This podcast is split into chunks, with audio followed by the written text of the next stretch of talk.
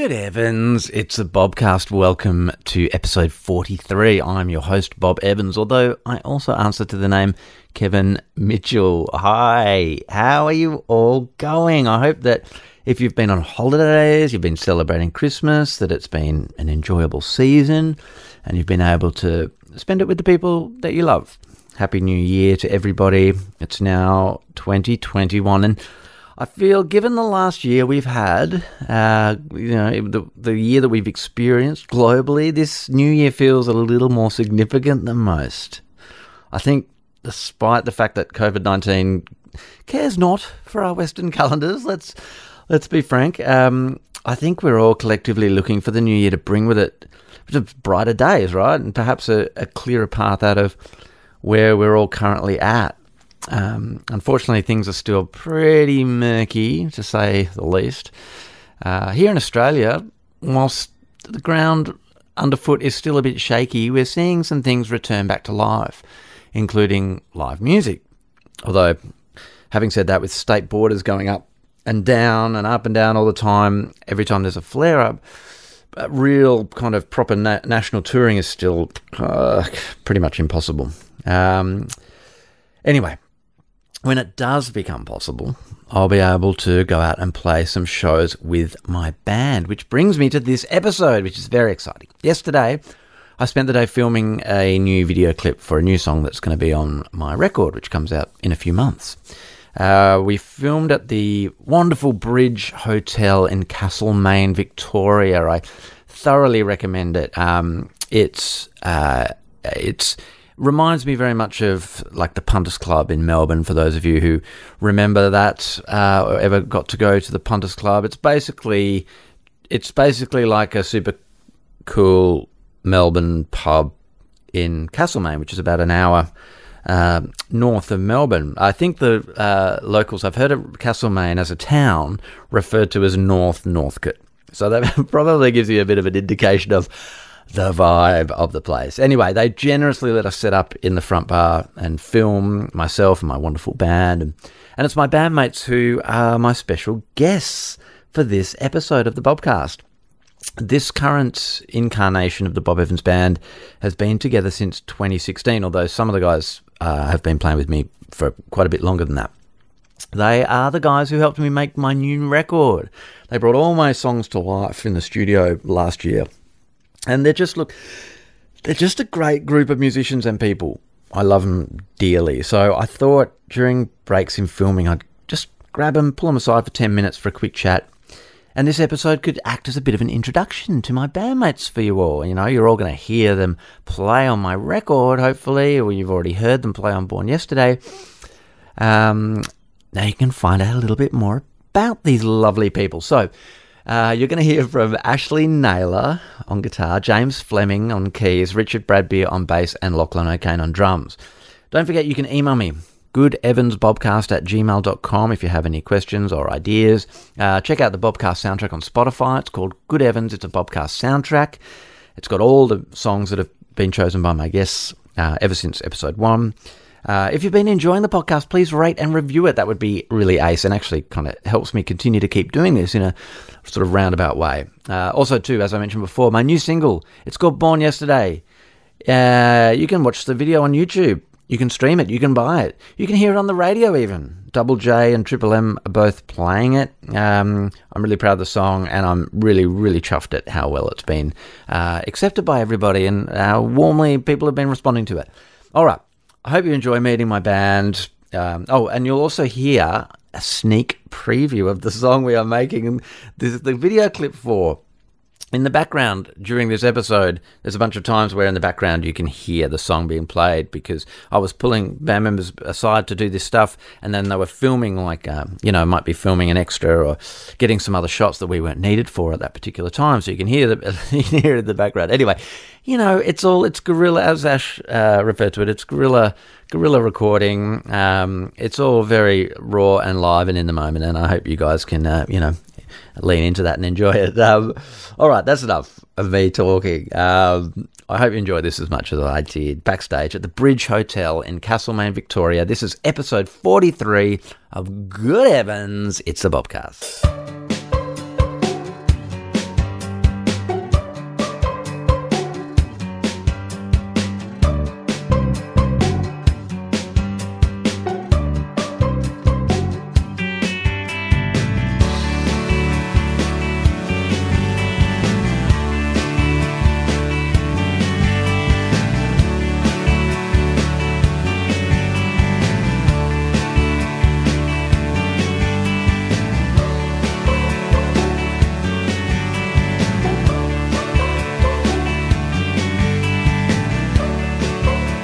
Welcome to the podcast, Ash.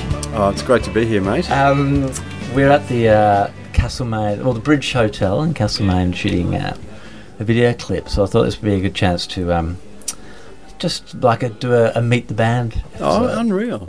unreal. Um, how I haven't seen you since we finished making the record in March. I know. the- so how's how's 2020 been for you? In a, I know it's a big question, but um, but yeah, what are your sort of what are your sort of reflections on 2020 as we sort of enter into 2021 now? I think I just had to train my mind to get used to the disappointment of shows being cancelled. Mm. And once I sort of reconciled that, I just got busy recording. So I Okay. upgraded my iMac and dusted off my old Mbox, the Pro Tools rig. Okay. And I've just been pretty much since March, since I last saw you when you were finishing off. I celebrated my 50th birthday. Oh, congratulations. And thank you. And um, that was my last sort of public gathering. And then from then on, I just went underground and started recording and found a whole bunch of drum loops that Matt from Even had done at various times. Yeah, right. And I was making new songs out of that. And um, So is this stuff um, predominantly with the thought of it being even yeah, stuff? Yeah. yeah, believe it or not, like um, sometimes it's hard to get us all in the one room, and this was the only way we could do it. Yeah. So just recently, Wally came around to my house and did some bass. He did two or three days at my joint, and um, so basically, I've been recording an even album at home. That said, I also recorded an instrumental album at, at home Oh wow. called Soundtracks Volume One. So well, it sounds like you've taken the opportunity to to be creative, to flex your uh, creative muscles a bit. I ha- I have, mate. Like as you know, when you're touring so much, you, you don't often get a chance to write in Mm. inverted commas. Like, um, because it was forced upon us in Mm. our industry, I, I think we've all had to um, take a sidestep. And, Mm. and and as you explained to me, your your load was pretty heavy with the homeschooling side of things. Oh yeah, yeah. The homeschooling thing was, well, it just kind of, it just kind of became my job, I suppose, for Yeah. almost twenty weeks. Um, but yeah, I didn't find the lockdown period particularly um, inspiring. I didn't.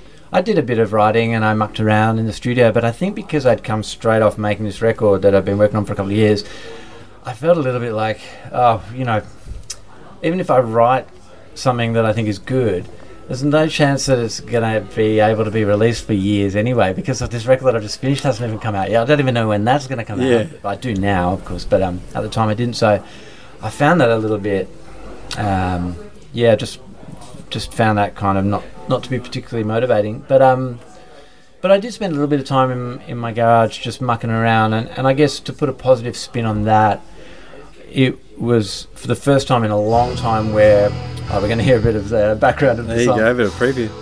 It was um, the first time in a long time where I just wrote just for fun without an agenda of it, Yeah. like oh I'm writing for a record or Yeah, cool. um, so similar to you in a way, I was kind of I was starting songs with drum sam like not samples, like just little drum loops. Yeah, Uh, from my little drum machine. yeah, absolutely. And then instead of going to a bass or a guitar after that, I was going to a keyboard or a Yeah. synth, and just kind of trying to build songs from a different pl- place. You know, Yeah, normally I'm always thinking melodically first and foremost. So, and it was just like it didn't matter what, what the results were. It was just kind of just playing for fun. Well, you might surprise yourself not having an agenda. Um, that those tracks might end up being something quite special to Mm. you over time. Yeah, yeah. But I, I can relate to the fact you've come off the tail end of a creative burst in this Yeah. session that we all did together, which was fantastic, I might add, listeners. Um, it was, yeah, it, it's almost well, it's nearly a year now, isn't it? Ten months ago, isn't it? Yeah, it was the yeah nearly a year. It was the um, first two weeks of March were in there. But I guess in our in our line of work, Kev, Bob, you might. I don't know about you, but you just get used to waiting. Like Yeah, you make a record, then you think, okay, well, it won't come out for at least six, 12 months, maybe 18 months. And it used to drive me insane in the 90s. Like, we were signed to Rubber Records, who were uh, signed to BMG. So, not only do we have to jump through all the hoops with our label, Mm. they had to jump through all the hoops with BMG. And it's like, I think our third album or fourth album, we waited, it seemed like an eternity for it to come Yeah. out. By the time it comes out, it's like, do I actually believe in this music anymore? yeah, yeah. It's definitely a part that I find difficult. And this time round, it'll be yeah, well over twelve months between finishing the recording and um, the album coming out, which is definitely one of the longest for me. I think that's the.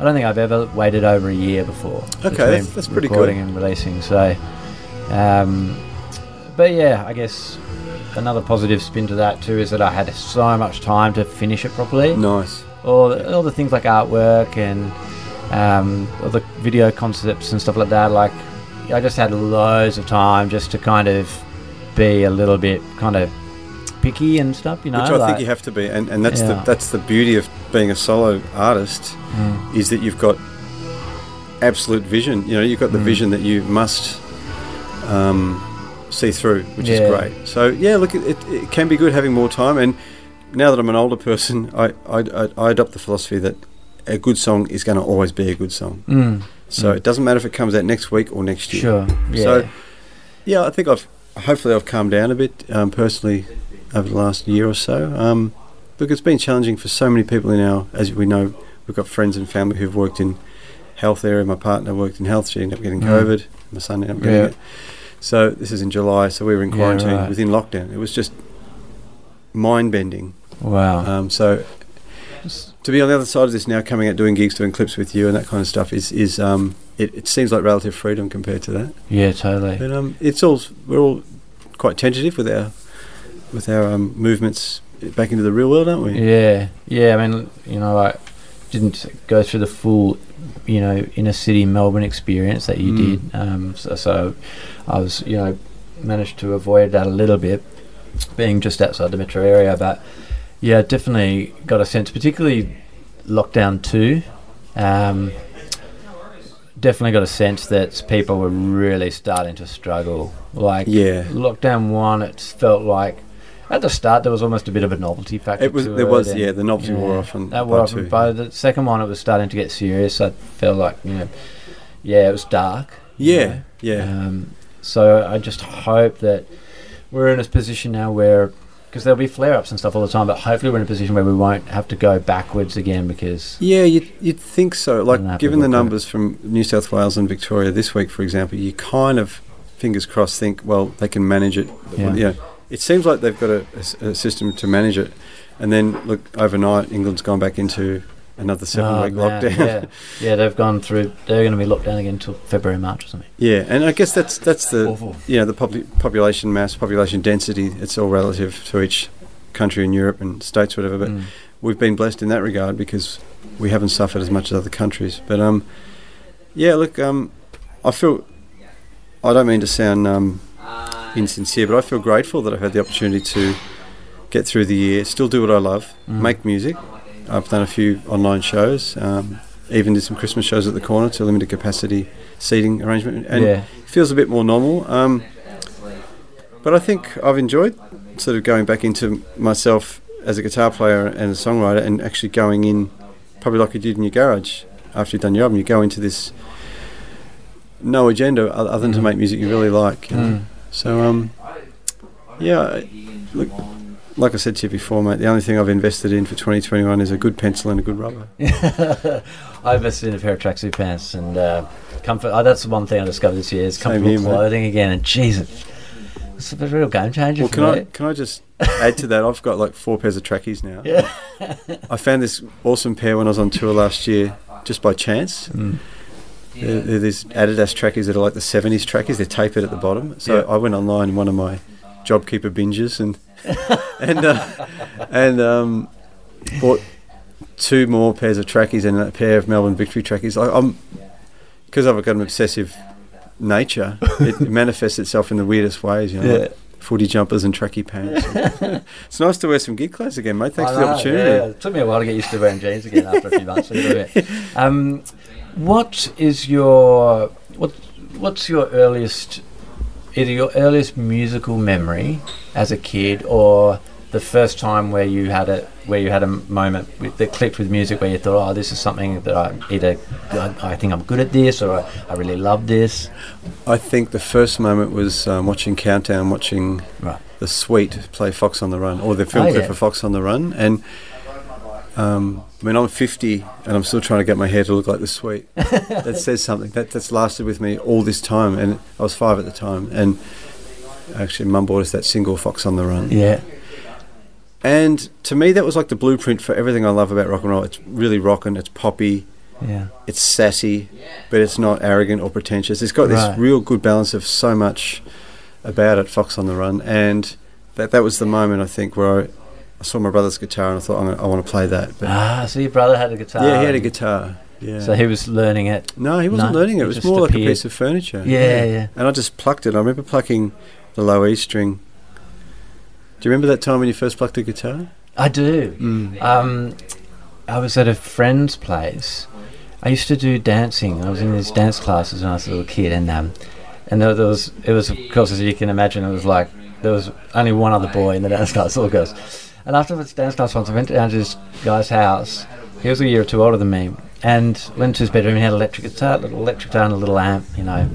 Um, and I'd never touched on a one before, and I just remember like he plugged it in, and it was all distorted and everything. Yeah. And I just remember that first and the Yeah.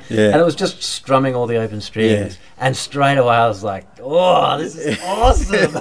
you know, so excited. I would We're have still been like chasing ten it. or something. Yeah. But just like just that strum and just hearing that sound, it was just so exciting. I remember just I can still remember it like it was the other day. There you go. Just that feeling of like, ooh, Yeah. this is exciting. It Well, it is so good. It was yeah. like, I mean, that's why we all formed bands, isn't it? Like Yeah. to to have that excitement on a regular basis. yeah, You know, amidst all the ups and downs of all our um, band's journeys and all that business, like this actual physical motion of playing a guitar, whether it be an acoustic guitar or electric, just the, the physical experience is, is, is something that we cherish. You know, So were you self-taught? pretty much, yeah. I, I remember we got a a few lessons from the nuns. This is how old I am, Kevin. from the nuns at school, Wow. at the primary school. Um, Sister Deirdre sat us in a circle. Must have been maybe five or six kids. Yeah. We all sat around in a circle. She, she was the It's like, a classical guitar. yeah, little nylon string, yeah. She was the you know the singing nun, the classic yeah. archetypal singing nun. Um, and uh, we did a gospel. We learned a gospel song, "Rock My Soul in the Bosom of Abraham." And I remember, Yes, I remember that song. I remember playing it to Mum on the phone. She was still at work, and I got back from school. I said, "Mum, I learnt this song, and it's got two chords in it." And I played it to her over the phone. That's that's how excited I was to have learned a song. Wow. Yeah, So that was the first song you remember. yeah, "Rock My Soul." Yeah, and then Rock my from soul in the bosom of yeah, and from then on, I was trying to learn Kiss songs. So Yeah, right. mm. Yeah. So what you so what year would this? Uh, we're talking mid seventies, like. Well, I had my epiphany with the Sweet at seventy five, but I think I probably started playing, you know, probably around 77, 78, Yeah. 79, and then I was fully into Kiss, and then Led Zeppelin, and then everything kind of sp- splintered off from there. And what about getting into like forming your own bands or um, going from making that leap towards like actually performing on stage and doing gigs and stuff? When Well, did that start? Uh, that kind of started at secondary school. I went to St Bernard's in Essendon, and a few of my mates were into music, and I went to a couple of mates' garages, and we did a few songs, and then I don't know how I managed to rustle up the gumption to do this, but I entered the talent contest a few, a few years in a row. yeah. And it wasn't a competition; it was more like just a showcase of kids who did other things. Because Yeah. by that point, in the mid '80s, I'd given up footy and basketball because I wasn't physical enough. And then um, I did this talent contest playing three Zeppelin songs with my mates Simon and Shane, and some older guys were in. It, yeah, in the school hall, and they saw me play, and they, they asked me to join their band, and that was Francis Leach, Mm. Ah. Matt Cotter, who's now still Yeah, there, yeah. Yeah. and Dave Rowland. So that was 85. So I've been playing with Matt Cotter for 36 years. Wow, that's Yeah. incredible. So we joined a band called, we formed a band called The Swarm, which played a few covers to start off, you know, the Clash, a bit of um, Hoodoo Gurus, a lot of Hoodoo Gurus, um, Sex Pistols, Beatles, and then we started writing our own songs, and we were all very into post punk like the Smiths, Siouxsie and the Banshees, uh, Yeah. REM, all that kind of stuff. So Sam was a bit of a hybrid of that, um, and we started playing. So my first pub gig was when I was 16, I think. Yeah, right. Yeah, and then from then on, that that's it. I was just off and running. yeah. How about you? What was your first rock and roll Um, show? It was well, at the first time I ever played in front of people was um, on the last day of year twelve.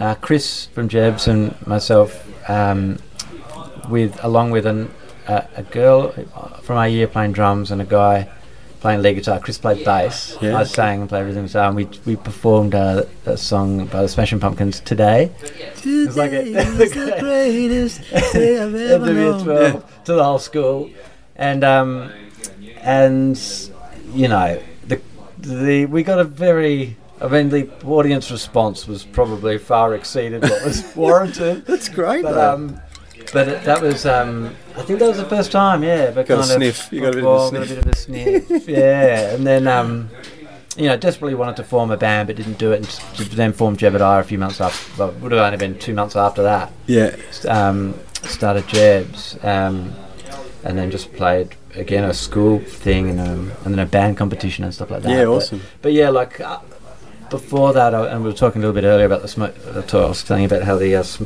smell of the smoke machine reminded me of all ages gigs at the Grosvenor Hotel. But yeah, for about during year twelve, I think maybe I think it was mainly in year twelve. I, that's when I sort of started going to all ages shows in Yeah. Perth um, with Chris and Ness from Jebs and other friends, and the big day out and stuff like that. Um, and that was a that was I think going to gigs and seeing bands like You Am I and Magic Dirt, Tumbleweed, at all these massive, they were huge all Yeah. ages shows, you know. Um, well, the Grosvenor Back Room, you know, may have been a few hundred kids, but then I remember seeing Tumbleweed, know, there must have been thousands of kids there. Yeah, And I think those experiences were what really started to get the idea in my head that I get just that feeling of like, oh, maybe maybe I could do that, you know. Um, there was something very relatable, but I think particularly seeing Australian bands, like Mm. You know, I was really into Nirvana and stuff like that, but they may have well may as well have been from outer space, you know. Absolutely, Like it was just a real alien kind of thing. Yeah. But when you saw like a band like Tumbleweed or You Am I play, um, even though they were from the eastern states, and that still seemed like a long way away for a Perth kid as a teenager, there was something relatable and accessible about it. It's Absolutely. like, oh, they're, you know, they're not like me, but they're kind of, you know, they're Australian, and I don't know. It just seemed like they gave me the idea that there was something to aspire to there. And, I, I'm with you on that. I, I Mm. felt the same when I saw You Am I. know. I mean, I'd been in a band for about five years before I even formed, but Matt and I stuck together and did some demos. But I saw You Am I one night at the Tote supporting the Hummingbirds on a Sunday night. So I think it was the last show nice. of a tour. Like Okay. back in the day, bands would come and play two or three shows in town, and Yeah, yeah. Hummingbirds played Awesome. late. But UMI came on, and um, Timmy had orange cords on, flared chords. Yeah, yeah. Blunnies, SG, some kind of cool T-shirt, and just, just being Tim. And this is like Yeah. in the at the sort of in the midst of the shoegazing kind of ride, Yeah. Slowdive, lush Yeah. kind of era. I mean, Nirvana already come and not come and gone. They'd already broke by that point, '93. But um, watching you, I was like, this is what I want to do. Yeah, yeah. Yeah. Isn't that amazing? Like, such a cool legacy for a band to have. Mm, Because I think that they had that effect on a lot of a lot of people in, in, during that time. absolutely. They, were- they were astonishing experience seeing like Mm.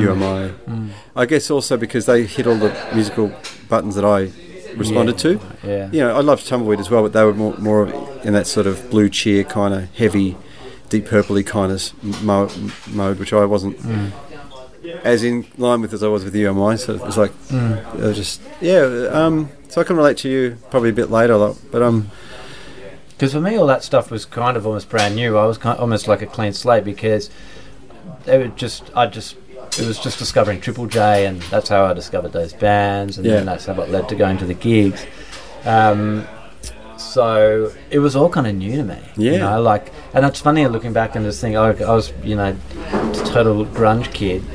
Um, but loved You Am I, who weren't really doing that. They, you know, they had a, a kind of quite a sort of punky kind of attitude, but Mm. yeah, the music wasn't really in that world.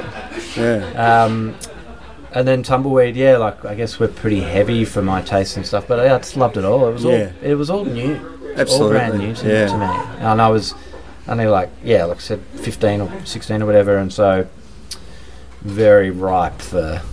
Yeah. very impressionable. absolutely. well, well, speaking of impressionable, I, my first major concert impression was Midnight Oil in 1984. So yeah, I was 14, and that combined with listening to Countdown for the 10 years leading up to that and being into Kiss and all that stuff, seeing a live concert on that scale was just mind blowing. Like Mm. Midnight Oil in '84, they were They would have been pretty. Um, I've seen footage of them at that time, and it was really aggressive. It was amazing. Like, it was a Red Sails period, and um, you know they were they were on the on the up. You know, Yeah, like, yeah. as a band who were garnering a massive following around the country. And if you see that film in all 1984, you you realise what a phenomenon they become because they were Mm. playing tennis stadiums and the, and the entertainment centre in Melbourne. They'd gone from this pub experience to this stadium, Aussie stadium band. You know, Yeah, it was amazing, incredible. and that still resonates with me. That experience, that feeling of hearing a, a bass drum or a bass guitar hitting you in real time at a concert. You know, and um,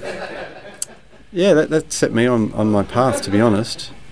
Uh, in, probably in a similar way you go to your all ages shows, you know. Like 'cause I was I was a teenager and by pure chance that we got to go. My cousin was a was working at the entertainment centre. He got Yeah, some right. tickets, and Yeah.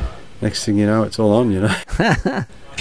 Um, all right. Well, thank you very much, Ash, for uh, hey, thanks for having me, jumping mate. in in here on my, this uh, my uh, pod cave that I quickly great. set up. this is real commando stuff. I'm, I'm into it, mate. Yeah, I'm, I'm all I'm all for it.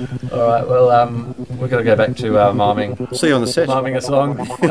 Cheers, mate.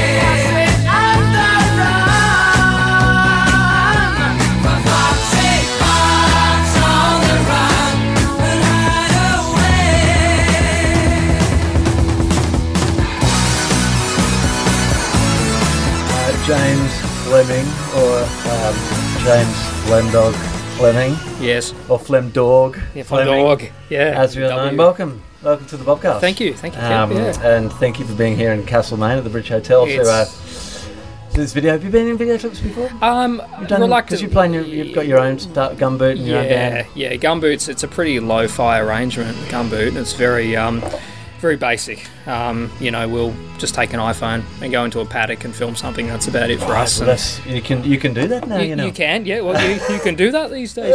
Um, yeah. Yeah, well, Um, because on the last on the Born Yesterday video clip, there's a bunch of footage on there that I took on my iPhone, um, and then you just give it the effect of a, a Super Eight. Yeah, well, that's well, uh, Arlo, um, the guys directing uh, this clip, um, said that that was the way that he, he was able to sort of gel everything together. Mm. You know, using which is amazing now. You can just use iPhones, and there was a combination of professional equipment and iPhones, Yeah. and it turned out really well. It was Totally. was Yeah, that. the quality of what just that little device now, the quality Yeah. that you can get out of those things now is insane. Um, That's amazing. so yeah, I mean, which is probably the sort of thing that film filmmakers hate. it's probably the equivalent of music of like you know every kid having like GarageBand and so no one needs studios anymore. he was saying it was a bit of a, a shame to sort of degrade the footage to the point where it all gelled together, but th- that's cool. That's you know, and it's kind of what you have to do now when you're making clips. You know, with everything being so expensive and, and, and difficult, the higher level you go Yeah. with everything. So it's Yeah. you got it. Yeah, you got to do it. You got to be resourceful. So Yeah, and you, and often you know in those circumstances, um, you know it's it can often produce more creative kind of results because as soon as you pr- put these kind of limitations on, I think the same thing in the studio. You know, if you're limited to what you your if your resources are limited somewhat, you don't have access to anything you want. It does force you to be more creative. You know, for sure, you're not you- you're no longer limited to the Mm. technology. You Mm. can do whatever you want. Um, and with, with Gumboot, I mean, we did a clip once where we needed a green screen, so we took a blue tarp and we color we chroma keyed it to, Yeah, right. blue. it looked terrible, but it did the it did the job. You know, it looked really trashy, but that was fine. That's what we wanted. So. Yeah, and it's and it's just fine now. It's Yeah. just it's it's pretty sweet. what? Uh, tell me what your earliest musical memory is.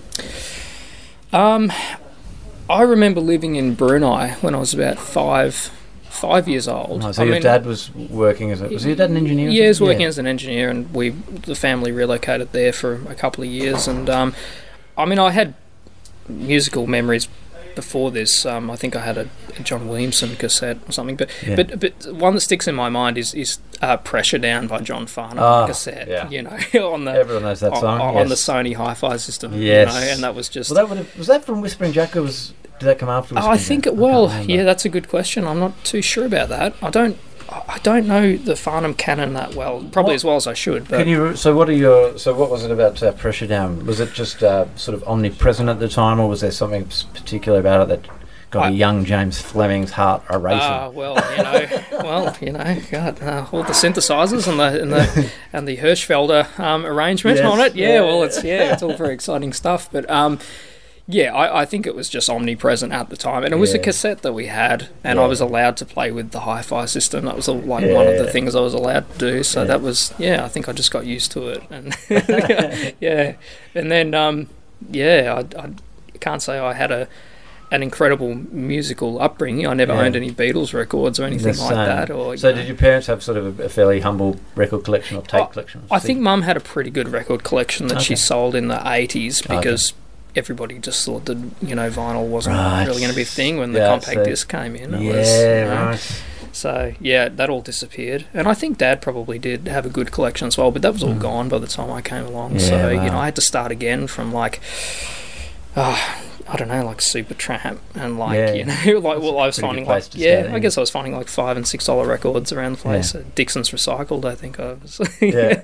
yeah rummaging through. So yeah, yeah, but yeah, nothing, eh, nothing as foundational as the Beatles. It was all sort of like you know other stuff, and then I came to all that later, When which I think you- you, were similar. I think When we- did you come? Yeah, well, that's true. True. I, you know, I can all through my life I can remember the Beatles music being around. I can remember be, learning song, you know, it being in songbooks when I was learning guitar. Mm. I can remember hearing the songs on the radio all the time. I can remember, you know, it's not Beatles, but um, I remember in school in year four or something, in my class singing Imagine at a school assembly. Mhm. Um, I can remember in high school going around to a mate's place and he had just bought the um, the greatest hits CD. At those um, you know the red and blue ones where they're looking over the balcony window. yeah, yeah, There's yeah. One, it's like the one's an early part of their career. Anyway, he had both those double albums. I remember listening to it. So I had all these experiences with the Beatles throughout all my life, but it wasn't until my early twenties where I just had that moment where Yes.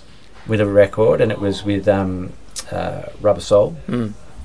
where it clicked. I was, you know, I was just this. I, I don't even know why I bought the record in the first place, but obviously I was just in the mood for going. Oh, I'll just li- want to listen to some Beatles. But anyway, Mm. something shifted, and I just became obsessed and had to listen to all of it. And Yeah. So yeah, quite late in life, but I. But uh, yeah, I think because it, it's always around, so there's a familiarity there. Mm. And I, I can remember sort of having that, having that um, experience of going, ah, fuck, oh, I know this song. Oh, I know this song. Yeah. Oh my god, I love the Beatles, and I didn't even know it. You've you sort of absorbed it somewhere, and then it's just it just pops up again when you listen to the song, or, or deconstruct a song as well. Yeah. A Beatles song sometimes they, as complex as they are, they sort of the arrangements sort of play themselves at Yeah. sometimes if you Yeah, just yeah. had it in your mind, you know. But So how um, did you come come? How did you come to fall in love with the Beatles? Um, well, for me, um, friend of mine, Davey Lane, um, and I were doing um, some stuff together, and uh, he invited me to. Actually, I think he was playing with you at the Yeah. time. Guitar. I didn't know Davey before he um, was playing with you, and uh, we became pretty good friends. And he was. Um, he said, "Oh, I'm, I'm going to see this this film. Um, it's called it's called Rock Show, um, um, and it's a Wings thing." And I'm like, "Yeah, okay. Well, I don't know much about Paul McCartney, but it sounds good." Changed my life. Wow. Went to this Wings rock show thing at like Cinema Nova or something, I think it was, and it was just like you know McCartney with the sort of like turbo mullet Yeah. and the the Rickenbacker bass, and he was just neck dancing everywhere. It was just actually it changed my life. I I, I love love the the Wings the songs I heard, and then I started delving into the back catalogue Right, of McCartney, so and then I right, sort of came in from the side, from the Wings Because. I've never gone off on the Wings. I love John Lennon solo stuff. yeah, Um, but I've never gone hard on the on the Paul McCartney solo stuff journey. But that, that- having said that, there's a bunch of songs of his solo stuff that I love, Mm. and I, am sure that if I went there, It's, a- it's sort of like a time thing as well, though, isn't it? Because it's like it's it's quite a deep dive into Yeah. into McCartney and Wings, but um, but there's some great stuff like McCartney Two is a pretty groundbreaking Mm. sort of uh, slightly electro type of record, and Mm. there's some great songs on that. Um, and then really just learnt more about the Beatles through trying to deconstruct the songs when we Mm. started doing. Um, like Davey Lane ended up putting a Beatles um, show together with some guest of course, singers, and yeah. and that's when we started to deconstruct the songs, and Mm. you actually work out how, how great they are. So you know. did um, what Beatles? You did a Beatles album, Abbey Road, was it? Yeah, we did Abbey Road most recently, um, which was, you know, So a set of, of the record in its entirety. in its. yeah. Yep. And then um, the second set was just like some, you know, some some cuts that Yeah, people right. would know. Um, so, uh, but the first time around, we did a sort of a, a collection of Beatles songs and just had guest singers. So Hmm. I think Deborah Deborah Conway was doing um, was was on that, and um, Steve Kilbey from the church, Oh, wow. and a couple of other. So yeah, we just had guests coming through, but Hmm. but the last one was sort of just a, a solid core band, Hmm. um, and we just with um with uh, Linda Bull um, singing featuring. Oh, sweet. And that was yeah. fantastic. So, yeah, but that's where I, I learnt more Beatles and kind of had to start Yeah. delving into it. So, yeah. When um, did you pick up an instrument, and what was your first instrument? First instrument was a um, a little Kawai battery powered keyboard that, that Dad bought Oh, home, yeah. and he's like, "You're going to learn to play 12 bar blues." And so we worked on that for a couple of weeks, Yeah. and um, and that that was the start of it. And then I got a piano and started playing in concert bands at school, and started, you know, Okay. playing at home. There was Yeah. I was living on a farm, so there wasn't much to do. It was like play- Whereabouts was it fun? I was in Glenmaggie, so in uh. East Gippsland, okay. near uh, uh, Heyfield, Oh, yeah, okay. sort of area. Yeah. Um, so um, yeah, there wasn't, there really wasn't anything to do. It was just like, I, and I had this like, I think I remember Dad actually bought back a, a cassette of like honky tonk piano Oh, right. music, and Okay. I would like put that on, and I'm like, fuck, I want to do that, but I couldn't, you know, because I was.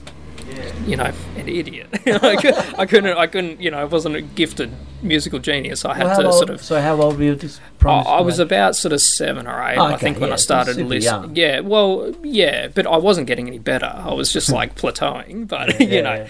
I, I think over time, I mean, I had to when I started playing in bands, I had to teach myself how to play chords and how to read chord charts and stuff like that.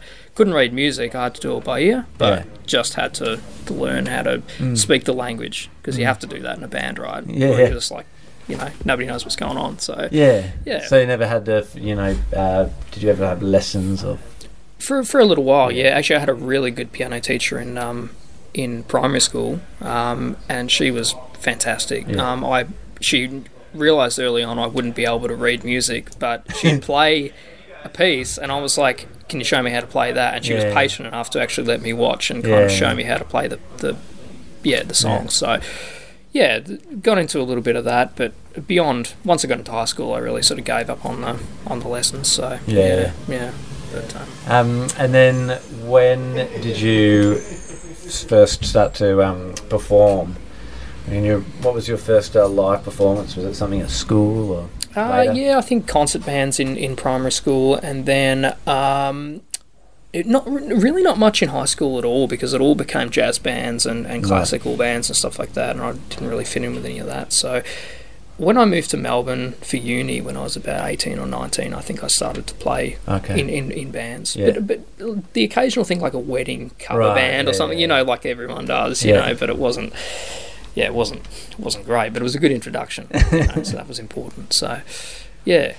But, And what about now? What stuff are you? I mean, obviously we've had a um, shocker of a a year. Um, what? How did 2020 kind of uh, treat you? How? Uh, what, are your- what is- Um, what are some of your memories or yeah. takeaways from it? musically, um, not not great. Mm. Um, I think like a lot a lot of people, but um, I think I mean the best thing of the year was doing the record that, that we did together. Yeah. Um, in Sound Park, that was Because yeah, it was, as I've said before in this podcast, um, we made that record in the first couple of weeks of March, and and that was it. Pretty much coincided with when everything went upside down. You know, like Mm, when mm. I just finished that record in time. Really, I mean, if that if that studio time had been scheduled just a few weeks later, wouldn't happen. probably never would have happened, and wouldn't have and would have spent the whole year without being able to do Mm, anything. mm, it would awful. Anyway, Yeah. um, So yeah, so since then, um, have you been able to um, do any shows or uh, been doing any recording or writing? Uh, it's been it's been really quiet. I suppose when I say, I mean, 2020 musically probably was actually, I have to admit, was probably one of the better years because um, we did an Abbey Road tour early in the year and we got that out of the way, and then we went straight into your record. Yeah. And it's just a, been a shame since you know March that we haven't done anything. Yeah. But um, just trying to write and record a little bit of my own stuff. Um, I've got a band Gumboot, um, and we sort of, you know, try and you know, get stuff out. Well, we haven't put anything out for a long time, but we try and jam as much as we can and, Mm. and, and record. Um, but I'm thinking this year, 2021, we'll Yeah. probably put out another round of songs. So, Yeah, yeah, we, we got songs sitting there, we just haven't released. So, Yeah. yeah, we'll put out an EP, another EP, and keep plugging along. All right. Well, people have to check out Gumboot. Um, let's uh, pop back out and see where this uh, clip is headed. Thank yes. you very much, Oh, uh, my, my, my pleasure. My joining pleasure. me in the in the, uh, in the Bob Cast Cave, uh, hastily set up uh, Well, it's- backstage it's at the Bridge Hotel. A lot of my favourite colour burgundy in here, and a lot of soft yeah. furnishings. This is uh, it's really velvet. very lush, It is beautiful. Yeah. beautiful. All right, cheers, mate. thank you.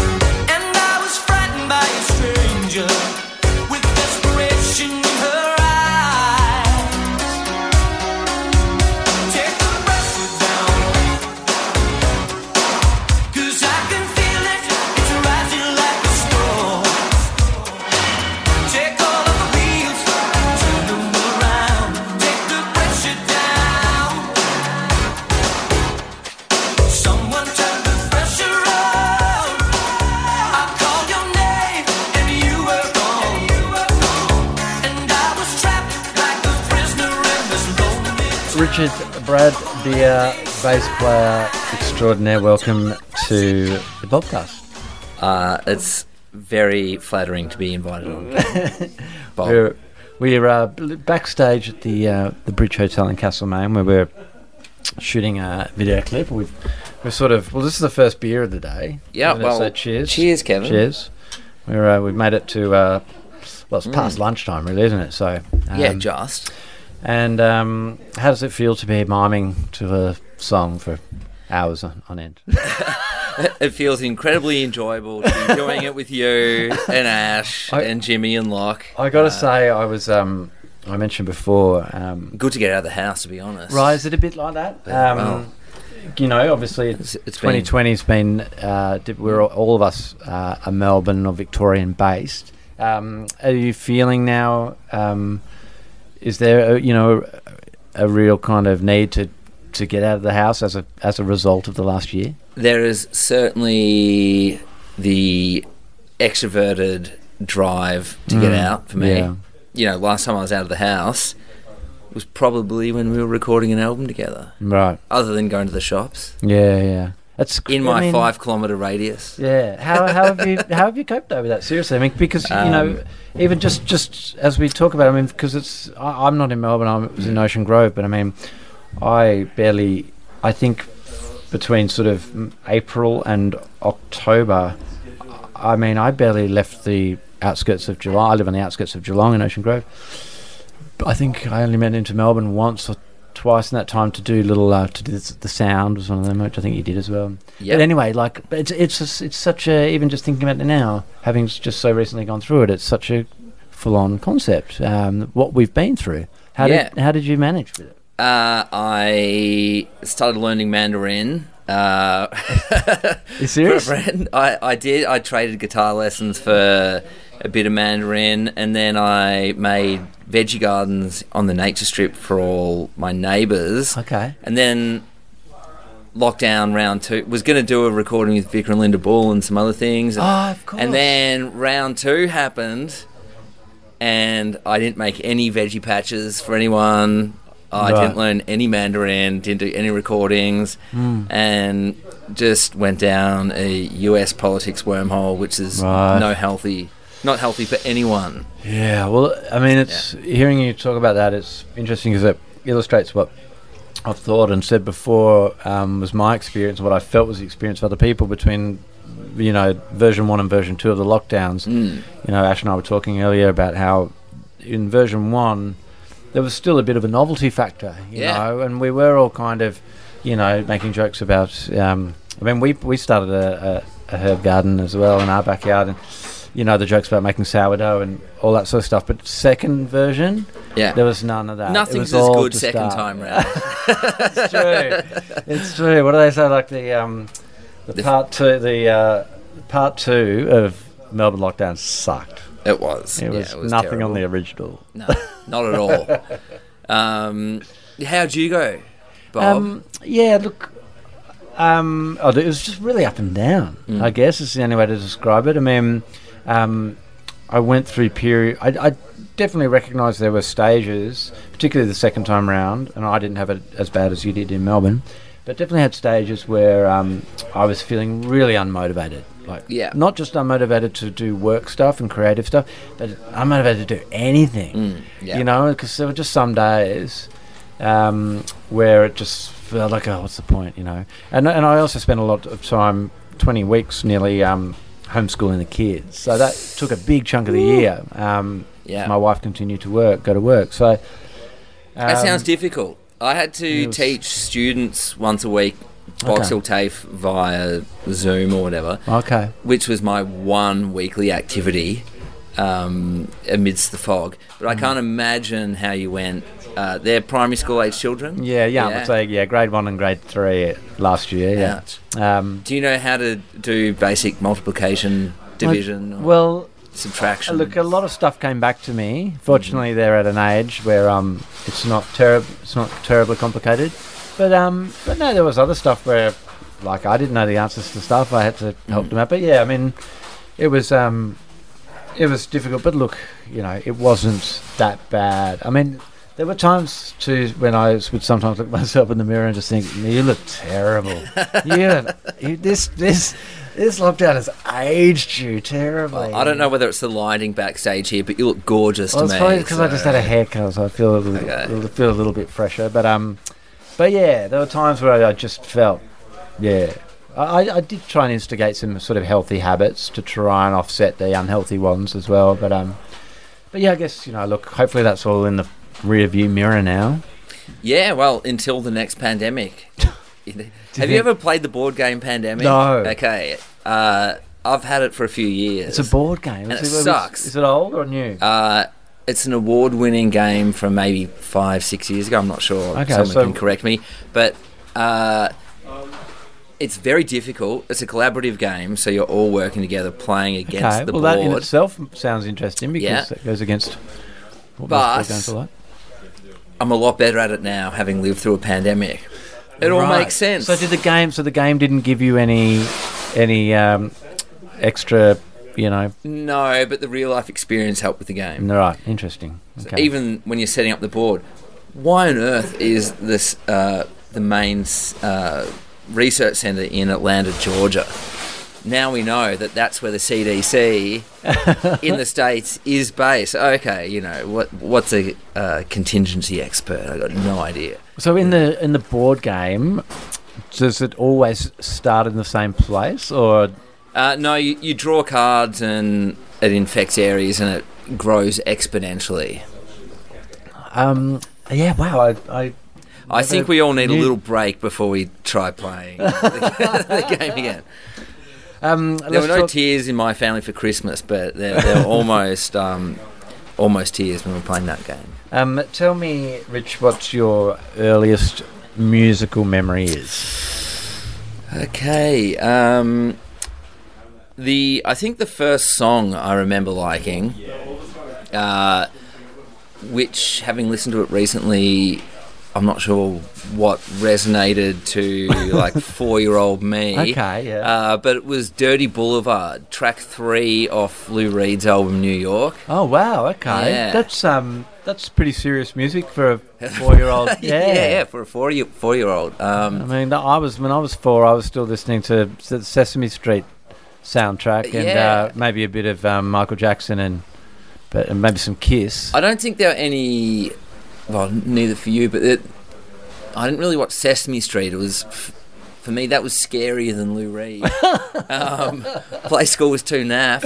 Um, the Wiggles and the Hooley Dooleys didn't exist. well, how did Lou, Um, so how did uh, Lou Reed come into your life? Then was it your parents' record? Well, collection? yeah, my parents were listening to it, but my dad, you know, isn't even huge on Lou Reed. Like they obviously had the album, they liked it, and that's why I heard it. But um, you know, just doing the maths, it should have been the Stones uh, Right. coming from dad, or yeah, like Bruce Springsteen or Steve Harley coming from mum. Um, right. but uh, yeah, it ended up Lou Reed was what resonated for me at that age, and and then I pretty much just liked all the stuff my parents liked, bit of Tom Petty, Stones. Well, yeah, sounds like your on parents were- Ramones. Sounds like your parents were pretty m- big music fans then. Uh, yeah, they were. Yeah, Or and then I heard Nirvana, and and then I started asking them aw- awkward questions like, "What does incesticide mean?" Oh right. well, Richard, it's a play on words. Uh, well, how old were you when you got into Nirvana? Because obviously you're quite a bit younger than me, so yeah, I was like You- nine or ten. So Okay, it was about ninety six. yeah, yeah, right, okay. yeah. Um, so, do you remember when Kurt died? No, but it wasn't. I guess it was like two years after. And, but we had just got the internet. Like friends just had the internet, not my Yeah. family. But you go to friends' houses, and you could look up like Nirvana trivia and facts without having to go to the library. right. Tabs, you know. Right. And suicide note. You knew, knew his suicide note off by heart when I was like Oh my God. eleven.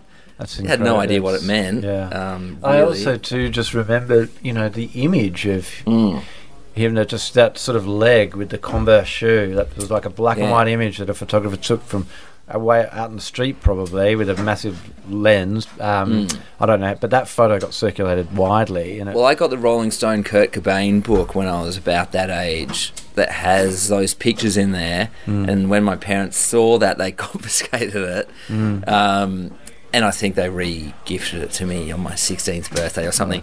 By which time I was a jazz snob and wouldn't Ah. go, you know, near Nirvana with a 10 foot pole. when did you um was bass guitar your first instrument, or when did you Uh, pick I up did guitar, and then I saw The Living End when I was about 12. Yeah. And I was like, I'm going to play double bass. No way. Stand on it. And, and that's what I did at uni, did double bass. Right. Um, jazz thing at Box Hill, TAFE and Victorian College of the Arts.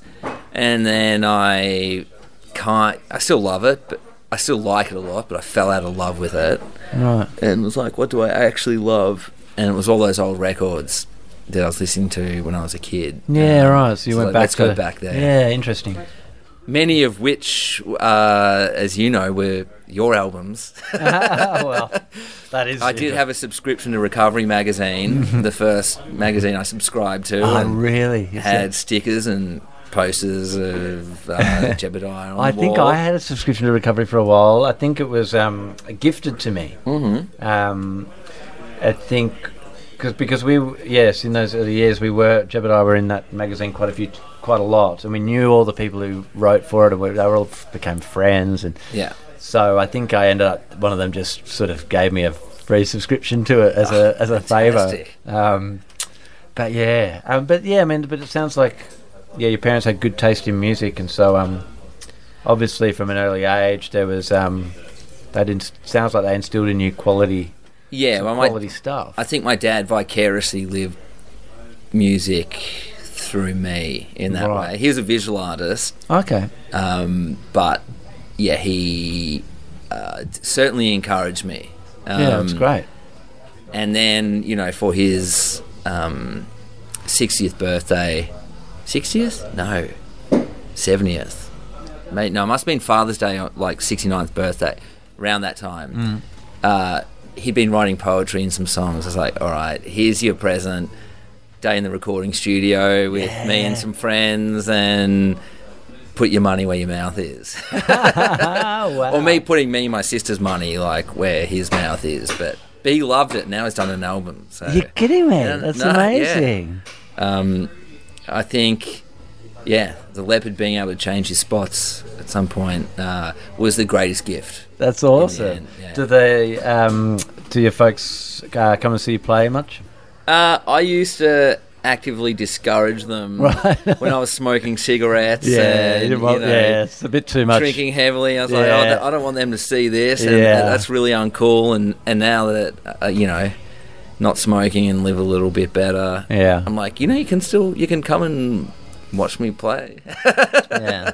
they come sometimes, yeah. I guess I was the same when I first started out. Um, but now, you know, my mum, you know, comes to see me because I guess the opportunities are rare. She's in Perth, so I was just going to go play in Perth, which might only happen, you know, two or three times a year. Mm. Um, um, but but yes, I was very much the same. It's it's you. There's only so much of the the world of your world uh, that uh, you maybe want to. Yeah, want to share with mum and dad. We've had plenty of each other. Maybe we don't need more.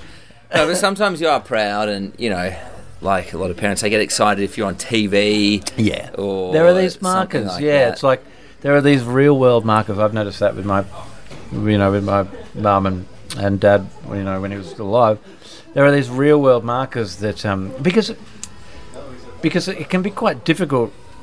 It, it's not necessarily an easy thing for parents to necessarily understand. I mean, look, Mm. they they get that you're playing music in this band, but if it's music that that they that comes from a place that they that they don't necessarily understand, or if it's an industry that they don't understand or whatever, it can sometimes seem. I can see how confusing it must be. Mm. Um, like what, you know, but things like there are these markers of l- legitimacy, right, in the mainstream world, in the adult world. So things like, you know, for me it was like when we got signed to a major label.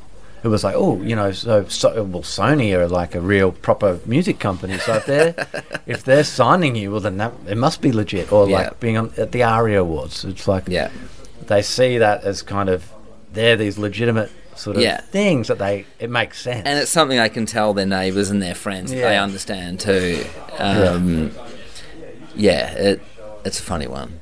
because of, because with without that stuff, sometimes you know, family or even extended family or friends or whatever can be a little bit like it's hard to get your head around the professional side of it. It's like, uh, yeah, you know, what have you been doing? Oh, you know, I'm playing the band, doing this. Oh, yeah, um, yeah, but what do you do? What's your day job? So, well, Yeah. no, no, that's that's actually yeah, no, but what do you actually do? Like to But you say Sony, you say the Arias, and then they're like, oh, so you you you know do music, not like are you doing the music? Yeah. You know, yeah. still doing the uh, the music thing. yeah. Well, yeah, now it's kind of like, you know, having done it for so long now, I, it's more likely to get stuff like, "Are you still enjoying it?" You know? That sort of thing, like, You're still doing Do that? you have superannuation? Yeah, It's like I'm a musician. I can't pronounce a word with that many syllables. Come on. So, um, we should probably get back out there. Um, thank you for uh, for uh, jumping on the podcast, Rich, and um, it's a pleasure, Bob. hopefully, um, hopefully we get to play some real life shows where we don't mind, where we actually play our instruments for real Yeah, at, yeah. a, at a venue. There'll be a lot more mistakes me, but Oh, I'll slip and slide my way in and out of them. So You're being very humble. Um, thanks heaps, Rich, for doing this. No problemo. Let's get back to it. Lots eh? love to you.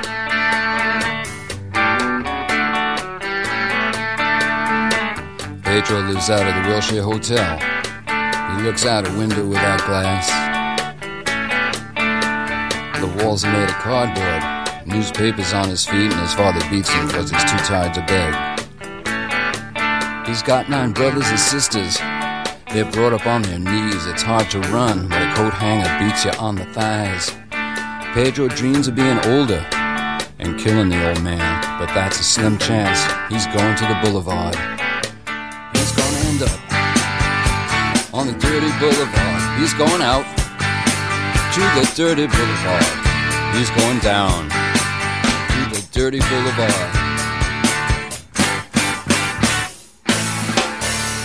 This room costs $2,000 a month. You can believe it, man, it's true. Somewhere a landlord's laughing till he wets his pants. No one dreams of being a doctor or a lawyer or anything. They dream of dealing on the dirty boulevard. Give me you're hungry, you're tired, you're poor, I'll piss on 'em. That's what the statue of bigotry says. You're poor, huddled masses, let's club 'em to death. And get it over with and just dump 'em on the boulevard. Get 'em out. On the dirty boulevard. Going out. To the dirty boulevard. They're going down. On the dirty boulevard. Going out. Outside, it's a bright night. There's an opera at Lincoln Center. Movie stars arrive by limousine. Lachlan O'Kane or Lockie. up over the um, skyline of yeah. Manhattan. Welcome to the Bobcast. Thank you for having me. Drummer of the uh, Bob Evans Band here. And we're uh, making this clip at the Castlemaine, uh, or the Bridge Hotel in Castlemaine. Um, yeah, uh, Simpsons binge. Someone's been talking to you. yeah, tell us about the Simpsons binge. Yeah, is, this, look- is this a 2020 COVID thing? It is. Okay, it is. lay it on me. I want to hear about it. I've had a lot of time on my hands. Um, As we have. well, I got Disney Plus last year. That's Yeah. not an ad, um, but it's good. It's really good. Yeah. And it's got all the Simpsons on it. So I thought So every episode.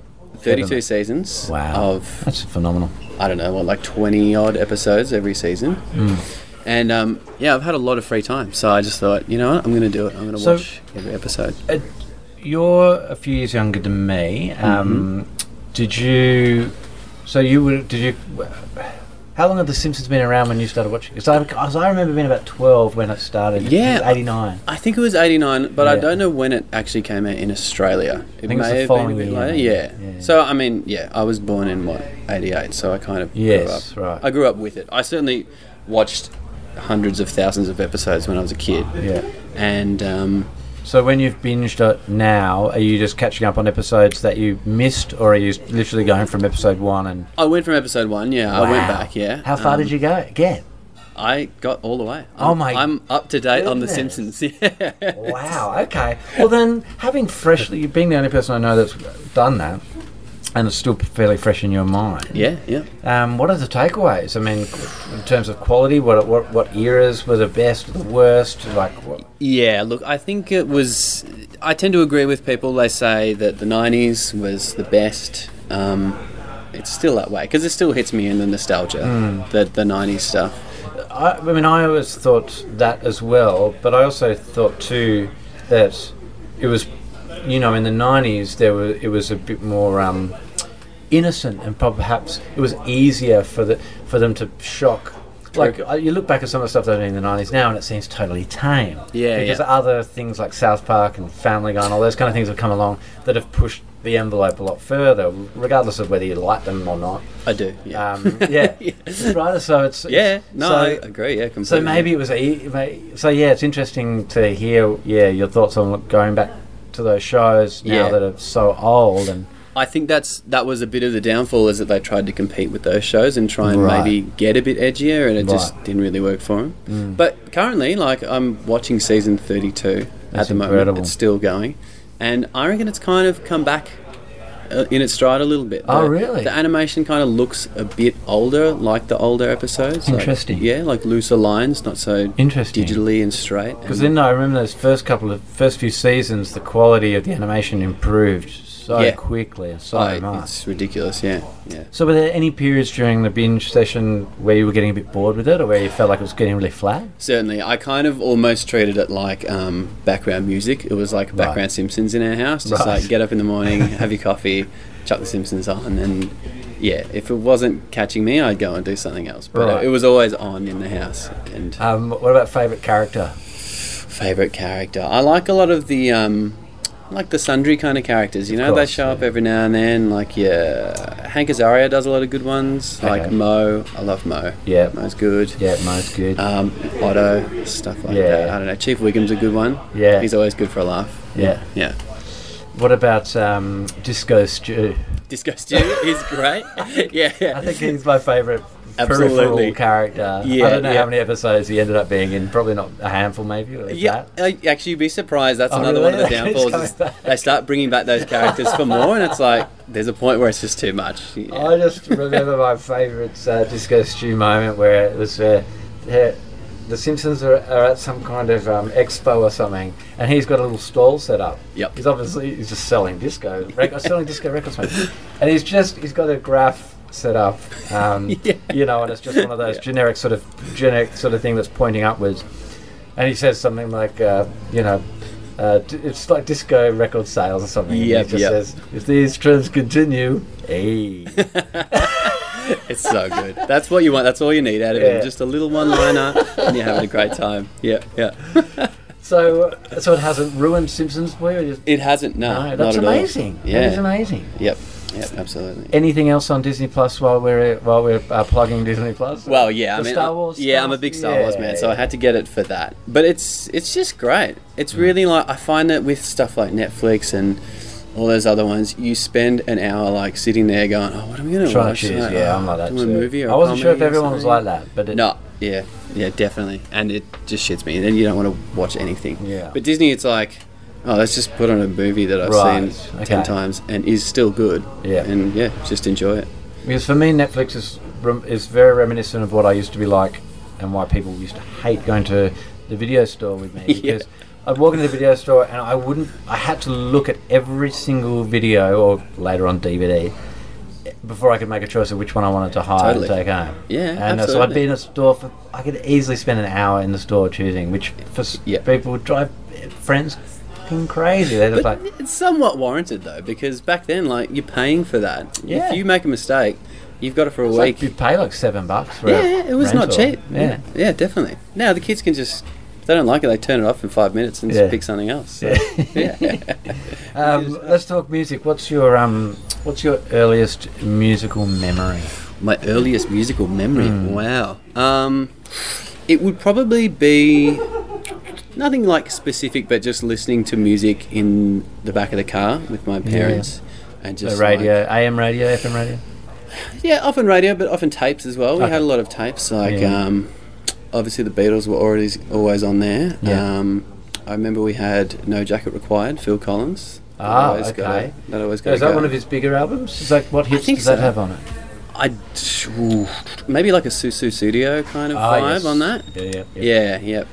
Um, but more along the '60s line of things we would listen Okay. to as kids.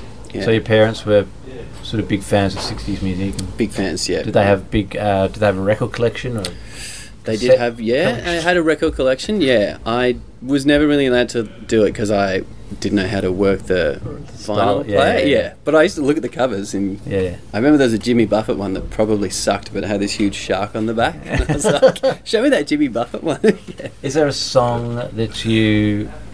Is there a song that kind of comes to comes to mind when you think back to being a little kid on, on car rides or?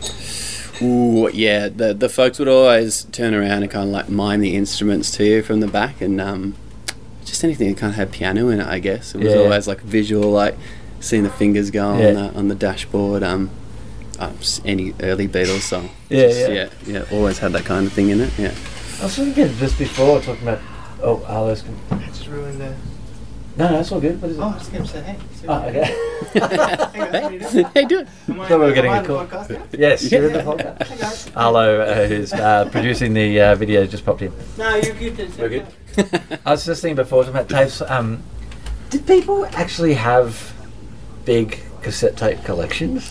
I feel like they didn't. I feel know. like people had big record collections, and then tapes came along, and then CDs came along, and I remember people having really big CD collections. Yep.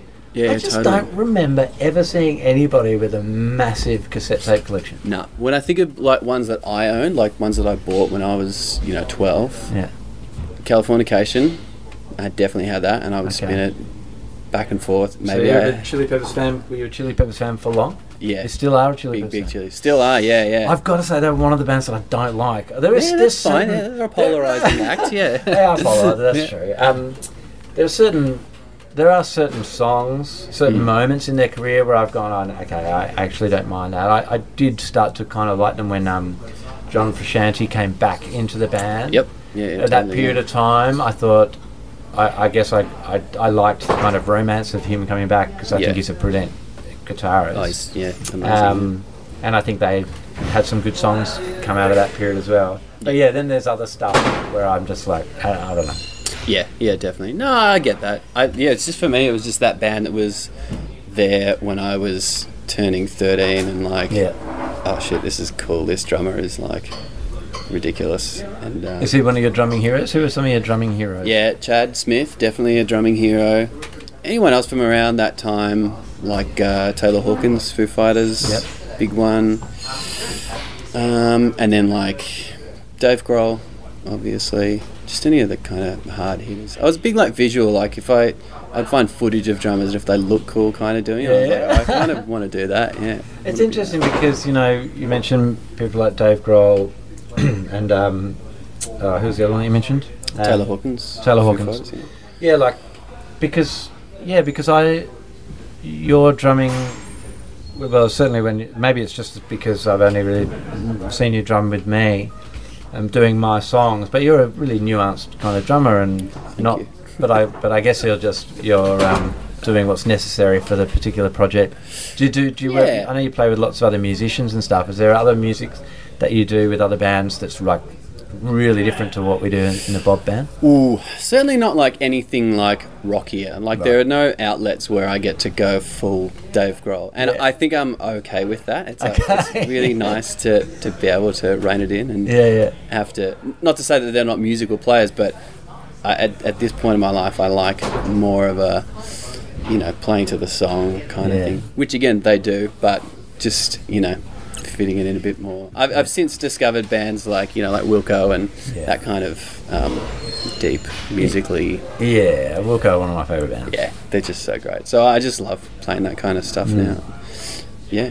When did you come to the drums? Did how? Uh, Oh, I would have been maybe eight or nine. My old man got like an electronic drum Yeah. kit, and I didn't have any lessons or anything till I was maybe fifteen. But so your old man bought an electronic drum kit for you, or for was him, him- yeah, it was for him. Yeah, he had like a home studio, and um, but Yeah, he was right. like, "Yeah, have a go at these," and just played along to records. Probably. So he's a musician himself. Yeah, yep, yep. He used to just do his own home demos and kind of stuff just for fun. But he was always encouraging of us to get out there and just have fun. Because you, you can play other instruments, but um, yeah, yeah. do you consider the drums to be your main instrument? Oh yeah, certainly. I, I would consider myself just a drummer that Right. can play other things, Right. But I don't. I mean, I don't, I'm not booked for any gigs on guitar or anything. Yeah, but yeah. um, yeah, it's just easy to pick that stuff up around the house. Pick Yeah, the guitar up and play a song, sing a song. Can't really sing along to the drums. That's true. Yeah, because my bro- older brother's drummer is a drummer Yeah, guitar, and um, and yes, I remember when he got his first kit, um, and just learning to play drums, and it's just you know we we had really good neighbours, um, but it's it is hard, sort of being around having to listen to somebody learning to play yep. drums. Yeah, it's Really really tough. Yeah. Um, probably on a par with some, probably someone learning to play, say, the violin or a trumpet or something Yeah. like that. Like definitely yeah yeah yeah i think it was just that perfect time in my life that my dad had made this like kind of soundproof studio in the Wow. garage and i got a drum kit and i was like i can just go down here and just play to records and no one can hear me yeah. and i just did that for Yeah. years and years So that's cool. So it sounds like your family environment is a, would have been a really good, supportive environment to, yeah absolutely to yeah. learn and play play music. yeah yeah i was very blessed with that just encouragement all the way Yeah. just go for it and have fun yeah Was there a moment um, or a time where you, with drums or music more generally, where you started to think that it could be something that you did beyond just a hobby, that you, you could perform or record and just. Yeah, I, I think I always had it in mind. Just Right. like, I don't know, maybe I've always felt that it was a natural thing Yeah. and that I just was supposed to do it. I mean, I'm Yeah. not saying I'm good at it or anything, but it's You're like, very good at it. I'll say it if you want. Thank you, I appreciate it. yeah. um, but yeah, I just always felt like this is what I'm supposed to do, so I just kind of Hmm. followed it, and I did a music degree, which is Okay. got me nothing but a piece of paper. But I met a lot of people. I met Richie. So tell me Um, about the music degree. So you went into that from high school, or Yeah, straight out of high school, I went and did like a jazz course, and yeah, it's the best thing you can get out of that thing is just meeting people and just Right. like you know getting gigs and so the te- a lot of the technical stuff you don't draw upon? um, maybe uh, the biggest thing I learned from uni was to play softer. Well, that's a good, you know, yeah, yeah, definitely, yeah. learn. Yeah, but I, I had some good teachers that were like. They were never super strict. They were just like, "Hey, let's have a go at this this week," and just kind of play through it. It wasn't like, "Do your homework, come back, show me what you've done." It was just ideas every single week, hmm. which is more how I lean towards making music. It's just should be organic and just hmm. come up with ideas, throw them out if they don't work, and hmm. play around. Yeah. I wonder if like having a studio set up at home, having your dad like have this studio set up at home, kind of took away any kind of mystique or kind of fear or whatever or, um, around that. Yeah. You know, you, perhaps growing up just seeing the studio as just being just this natural thing that was just down in the garage or whatever that Yeah. um, you could access anytime you wanted. Um, maybe maybe that's the reason why it was al- always sort of in your head that you could do it because Quite There wasn't a barrier yeah. there, Yeah, yeah, know? absolutely. That's why I always feel like teaching because I, I don't feel that I've got that in me is to like pass on what I know or what I've learned to anyone else because I Yeah. just feel like I kind of just drew it from Yeah, from, yeah. from the ether. It's just Yeah. like it's just a lucky spin, I guess. yeah I think like teaching you I don't think I'm a very good teacher of music probably different thing, because I was self-taught and um, and it's very difficult for me to try and demonstrate or explain or Yeah. like what I'm doing. Exactly, You know, yeah, yeah. because I, yeah, I just don't have the vocabulary for it for starters. Yep. And yeah, because I'm self-taught, it's very hard to try and um, convey that across to, Yeah, somebody exactly. Yeah, else. yeah. My daughter, um, my oldest daughter Ella, she got a guitar for not the Christmas just gone, but the Christmas before that. Um, and after after a few lessons to trying to teach her, I realised really quickly, like, ah, she's going to be so much better off with it. If just I've got to find her a teacher. We're nearly we are. Um, I got to find somebody else to teach it Yeah, yeah. because I don't think I can do it. Yeah. In the same of sort of similar to with homeschooling, it's like. Um, you know, they're better off with a teacher than me. Not Exactly, yeah. For the obvious reasons, because they're qualified and I'm not. But also, too, like, they're more likely to take it seriously. Like, when it's your parent, Yeah, it is almost good to have that they'll say things like, ah, I don't feel like it, whatever. But, you know, I know Yeah. that they don't do that when they're at school, you know? Yeah, exactly, there go, yeah. "Ah, I feel like a teacher. yeah, yeah. it's good and it frees you up a little bit. You know, you can still inspire them maybe, and Hmm. they go to the teacher and learn all this stuff, and then maybe they'll come to you and be like, "Hey, me about this thing here." Once they've, yeah, once they've Now got you need started. me. Yeah, yeah. um, all right, cheers, Lockie. I Lovely. hold you up anymore. Thanks for having me, being mate. on the podcast. Thanks for doing the clip. Pleasure. Yeah. and um, hopefully, um, hopefully we'll be playing a real gig soon. We won't Oh, have fingers to pretend. crossed. Would be very nice. All right, cheers. Yeah.